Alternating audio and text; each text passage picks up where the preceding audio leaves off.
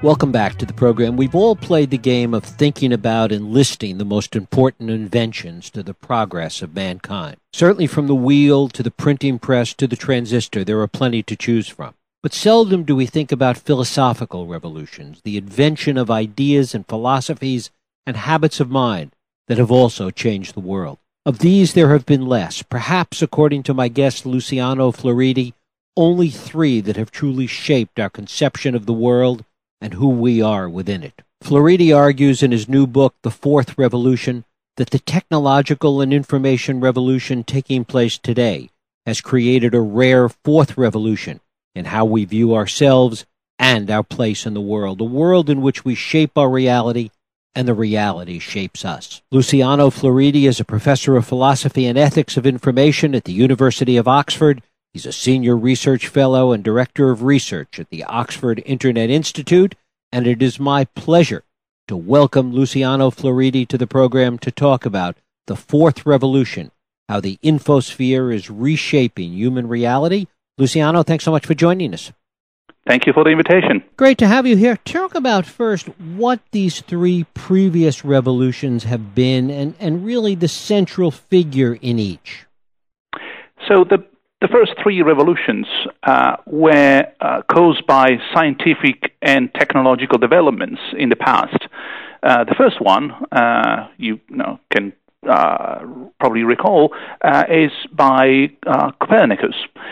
we used to think that we were at the center of the universe, and then by realizing that unfortunately the, the Earth is this small place that goes around the sun, we no longer um, could hold to that particular uh, position. So it was a revolution both scientifically and uh, in terms of our self conception. We had to change our perspective about our importance and our role in uh, the larger picture.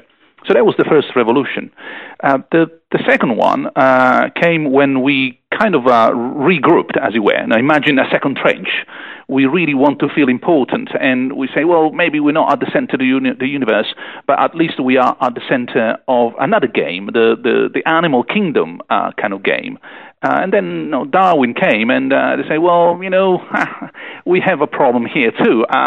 Uh, uh, human beings, uh, the human species, is much more connected to the rest of the kingdom, animal kingdom, than we uh, used to think. So our centrality in that context uh, was also challenged.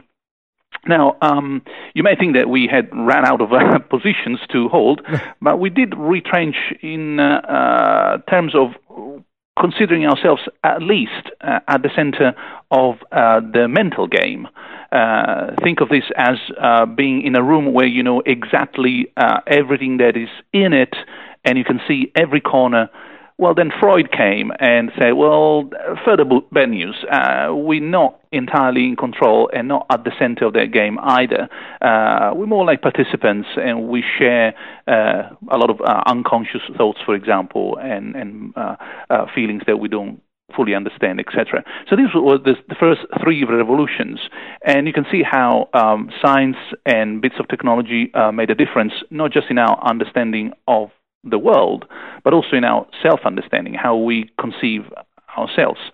Well, uh, in the book, I argue that uh, the reason why we feel that uh, we are going through uh, a special time in human history, the reason why we, we are so at the same time baffled and surprised, but also excited, is because we're going through a kind of fourth revolution, which we may attribute to Alan Turing, the, the great logician computer scientist uh, from Cambridge. Um, and this fourth revolution, again, is uh, taking us to a new level. We are realizing that we're not standalone individuals, that we uh, live by information. We uh, flourish by getting the right kind of information.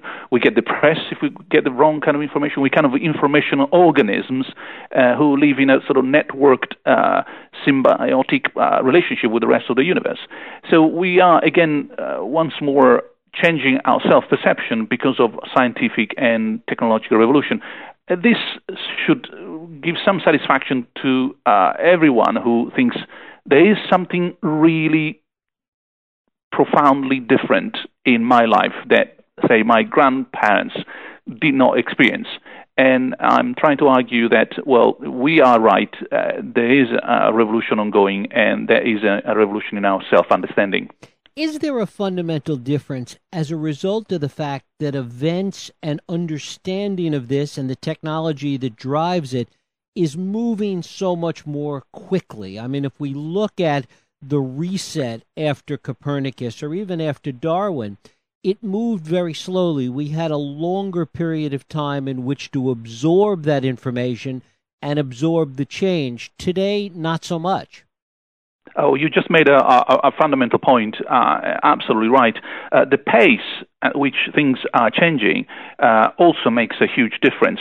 Uh, now, there's the usual distinction quantity versus quality, but if you uh, look at the world as something that you need to understand in terms of, say, some essential tools, what's right and what's wrong, or what's it's appropriate as a behavior, for example, and what is not appropriate, uh, what can you expect uh, when you have a job, and what you don't need to know about it, the kind of education that you want, uh, healthcare, um, conflicts. Well, everything is changing because of uh, our digital technologies, and it's changing really quickly, which means that our capacity to adapt, understand, uh, cope with novelties uh, is lagging behind a little bit. I'm optimistic. I mean, human beings are smart. Uh, we will get there, but we've never been under so much pressure as these days, certainly not past generations. So if anyone feels a little bit overwhelmed, well, you're welcome to the 21st century. Yeah, and to an extent, the ground is shifting underneath us as we try and understand this because technology keeps moving forward.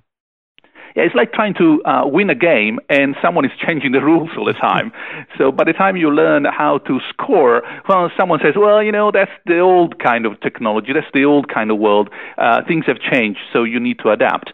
Now, inevitably, uh, we are witnessing a kind of uh, mm, uh, transformation, a polarization between two extremes. People who can adapt, who are quick, uh, nimble, uh, swift, uh, they get along and they, in fact, even enjoy the uh, uh, novelty, the pace. And people who have more of a slow pace, who uh, are unable to change, well, they are lagging behind. and that is an unfortunate situation. We need to be a little bit more careful about this when we look at this historically, do we see in these other three previous revolutions the same kind of feedback loop that we see today, where the technology and the re- and the information and the revolution that you're talking about is changing us at the same time we're changing it? We don't see that feedback loop to the same degree in some of these previous revolutions. I think that the feedback uh, was uh, very, very feeble. Uh, in fact, it's uh, negligible, if you if you want to put it that way, uh, to the extent that uh, because of the, the time scale and the pace at which things were changing, um, it was almost like a one-way sort of impact. But today, we change, we transform, we demand more or different things, and the technology follows, which then further transforms us and our expectations. So, um, never as you know, today, we need to be careful about what we wish because our wishes uh, tend to be fulfilled pretty quickly by the, for, no, the next technology, which then transforms us, the people who express those wishes. Uh, one way of putting this a little bit more concretely is if we look at so, uh, no, social media, they are addictive. Uh, I speak by experience. You know, we love to spend time on the occasional Facebook, uh, twittering this or tweeting that.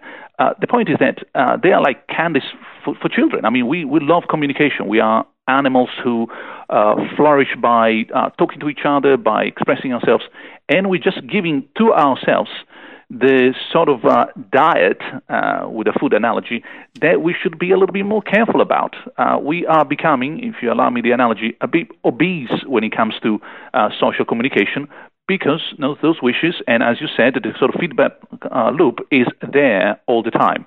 The more we do it, the more we like to do it, the more we want that sort of interaction, the more we get it. Uh, it at some point, there's a threshold where it becomes unhealthy. And as you talk about, it becomes almost an environmental force unto itself. It does. Um, now, we need to be careful about this because uh, I know that some colleagues, some people uh, have argued that, uh, well, this force is independent, we can't do anything about it, uh, technology has its own ways. Uh, it's more like you and I being on a train and we don't decide where the train is going. Um, that that is uh, not correct, but above all, uh, it's a bit irresponsible. Uh, it takes away from our shoulders, uh, very conveniently, the responsibility of deciding exactly what we do on a daily basis. So I wouldn't be so easy on, on say, humanity.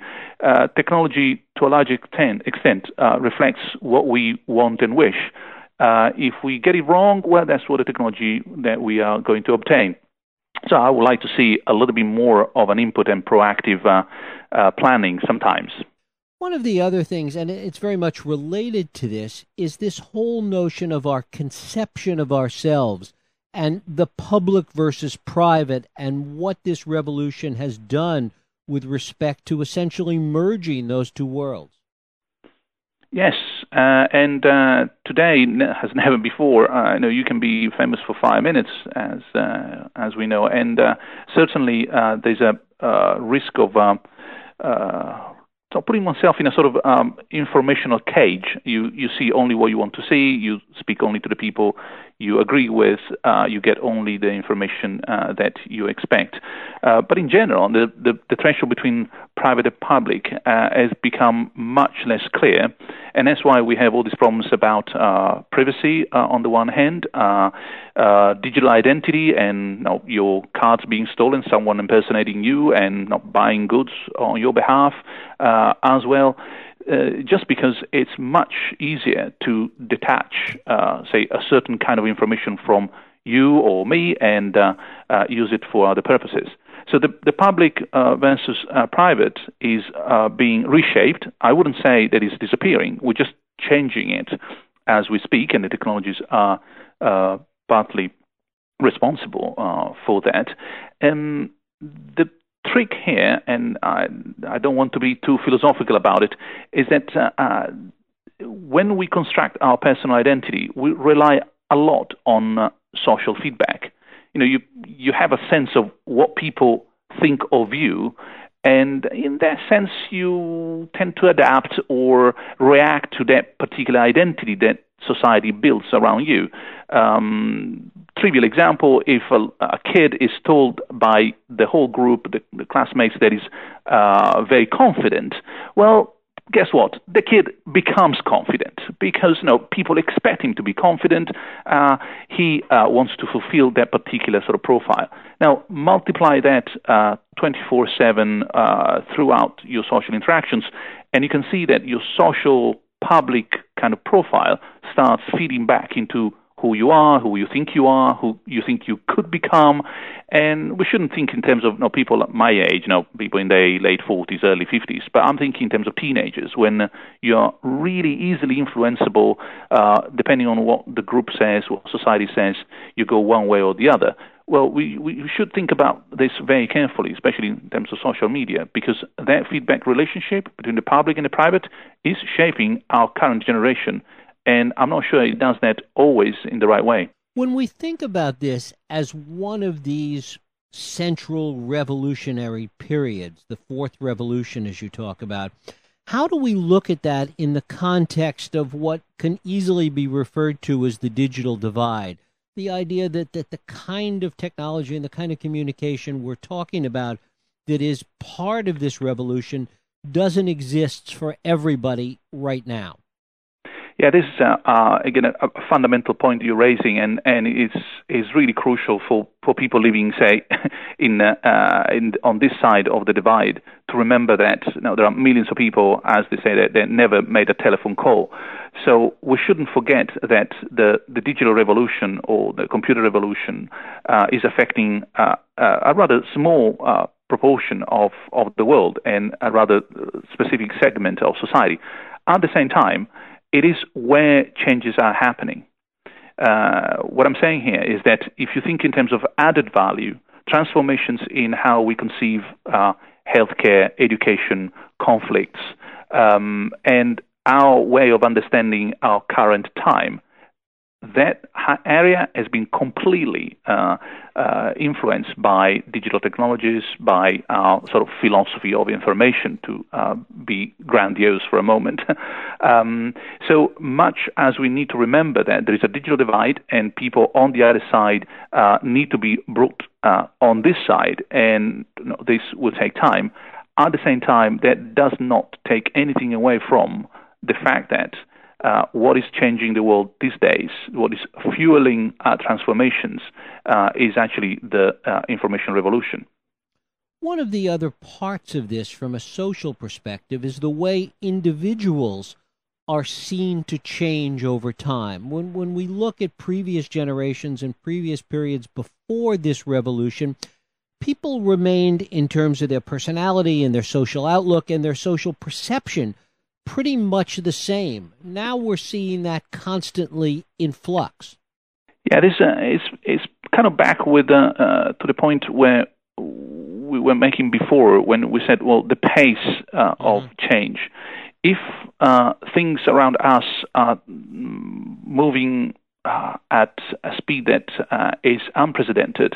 Well, likewise, the stability of the self, the stability of your conception uh, changes uh, uh, pretty much in line with uh, the environment.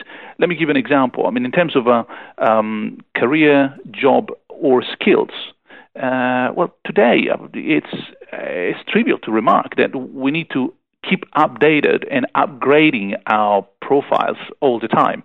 Now, this brings with it uh, an inevitable uh, sort of uh, uh urgency in uh, making sure that there is flexibility on who I think I am and I, I can become it, it, it, does take a little bit of time to reflect more on this and adapt to the circumstances. So I would say uh, at the moment we're just experiencing something that we never had before as a culture, as humanity.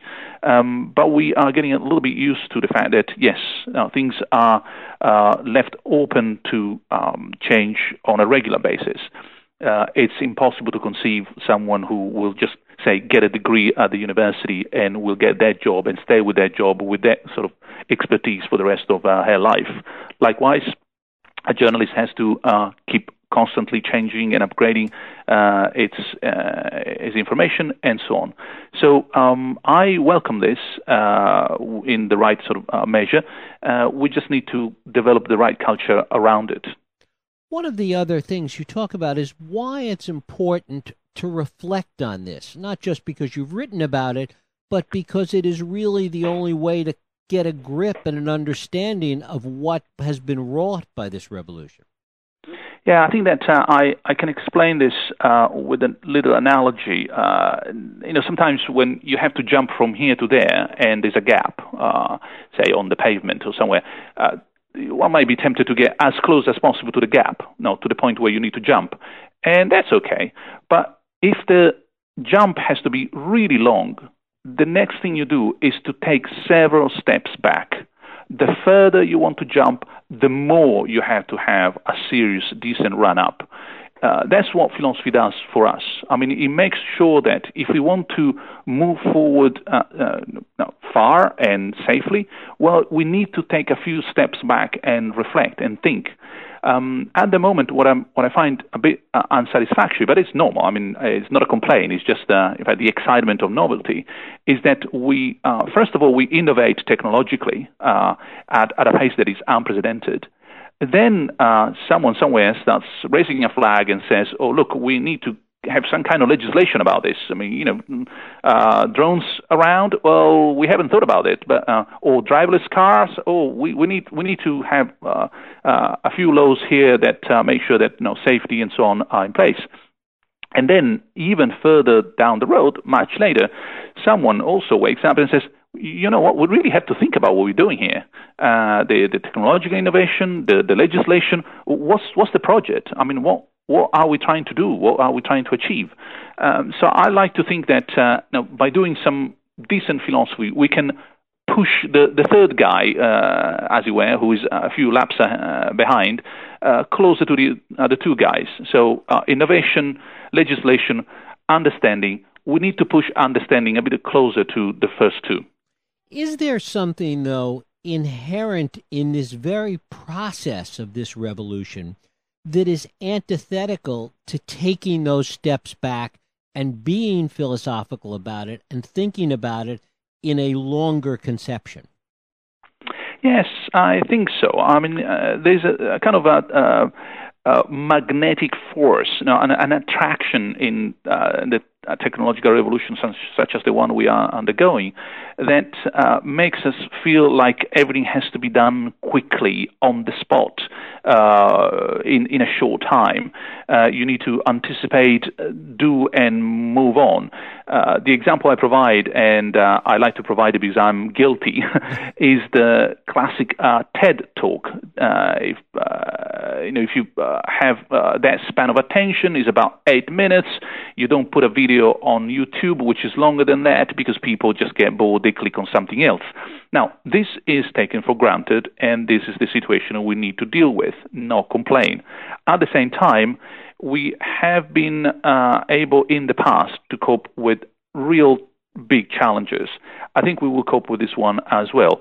We need to make a bit of an effort, and the comparison with uh, food, uh, I think it helps here quite a lot. It's not that we cannot eat and drink all the good things that are available today. We just need to learn that not drinking as much as you like and eating as much as you like uh, is going to kill you. So, say, social interaction through the social media as much as we like, and we will not leave the room 24 7. So uh, a bit of a, self-restraint now that we live in a world of information abundance for the first time in human history. We've never been here before. Uh, I think it will help a lot. Uh, again, uh, in this case too, some uh, cultural transformations, some development in our understanding and education will get us there. And in that regard, when we come back and look at the first three of these revolutions that you lay out Copernicus, Darwin, Freud do we learn anything in the resets that followed those that can be really helpful in resetting to what's changing today? I think we can learn one, oh, well, many lessons probably, but I think one is particularly close to my heart, which is uh, the backlash. Uh, every time there's a revolution, there's someone who is stuck in the past. Every time uh, you, discover a new continent, uh, someone uh, is trying to make sure that uh, whoever gets there doesn't get uh, the profit of the discovery. Uh, so every time there's a step forward, someone somewhere tries to make sure that that step is not taken or is unsuccessful. Unfortunately, that's human history. That's the way we interact with each other. So at the moment, I can see in many corners, say, counter reaction or conservative approaches to the revolution that we are undergoing that would like to uh, put the clock back, as it were, and make sure that uh, what the, all the good bits that are happening uh, are not there uh, in the future. So I wouldn't be surprised if we were to um, witness, uh, say, from the cultural, from the legal, the social uh, side, reactions against this fourth revolution. Um, is to be expected. Again, not complain. Uh, that's the way history works. Uh, we should be ready, though, and that's a lesson that we can learn from the pre- previous three revolutions. Every time something has changed, uh, people have tried to make sure that the change would not happen let's make sure that uh, we get there despite the reactionary attitudes that some uh, people around are expressing. Luciano Floridi, the book is The Fourth Revolution How the Infosphere is Reshaping Human Reality. Luciano, I thank you so much for spending time with us today. Thank you. Thank you. We'll take a break. I'll be right back.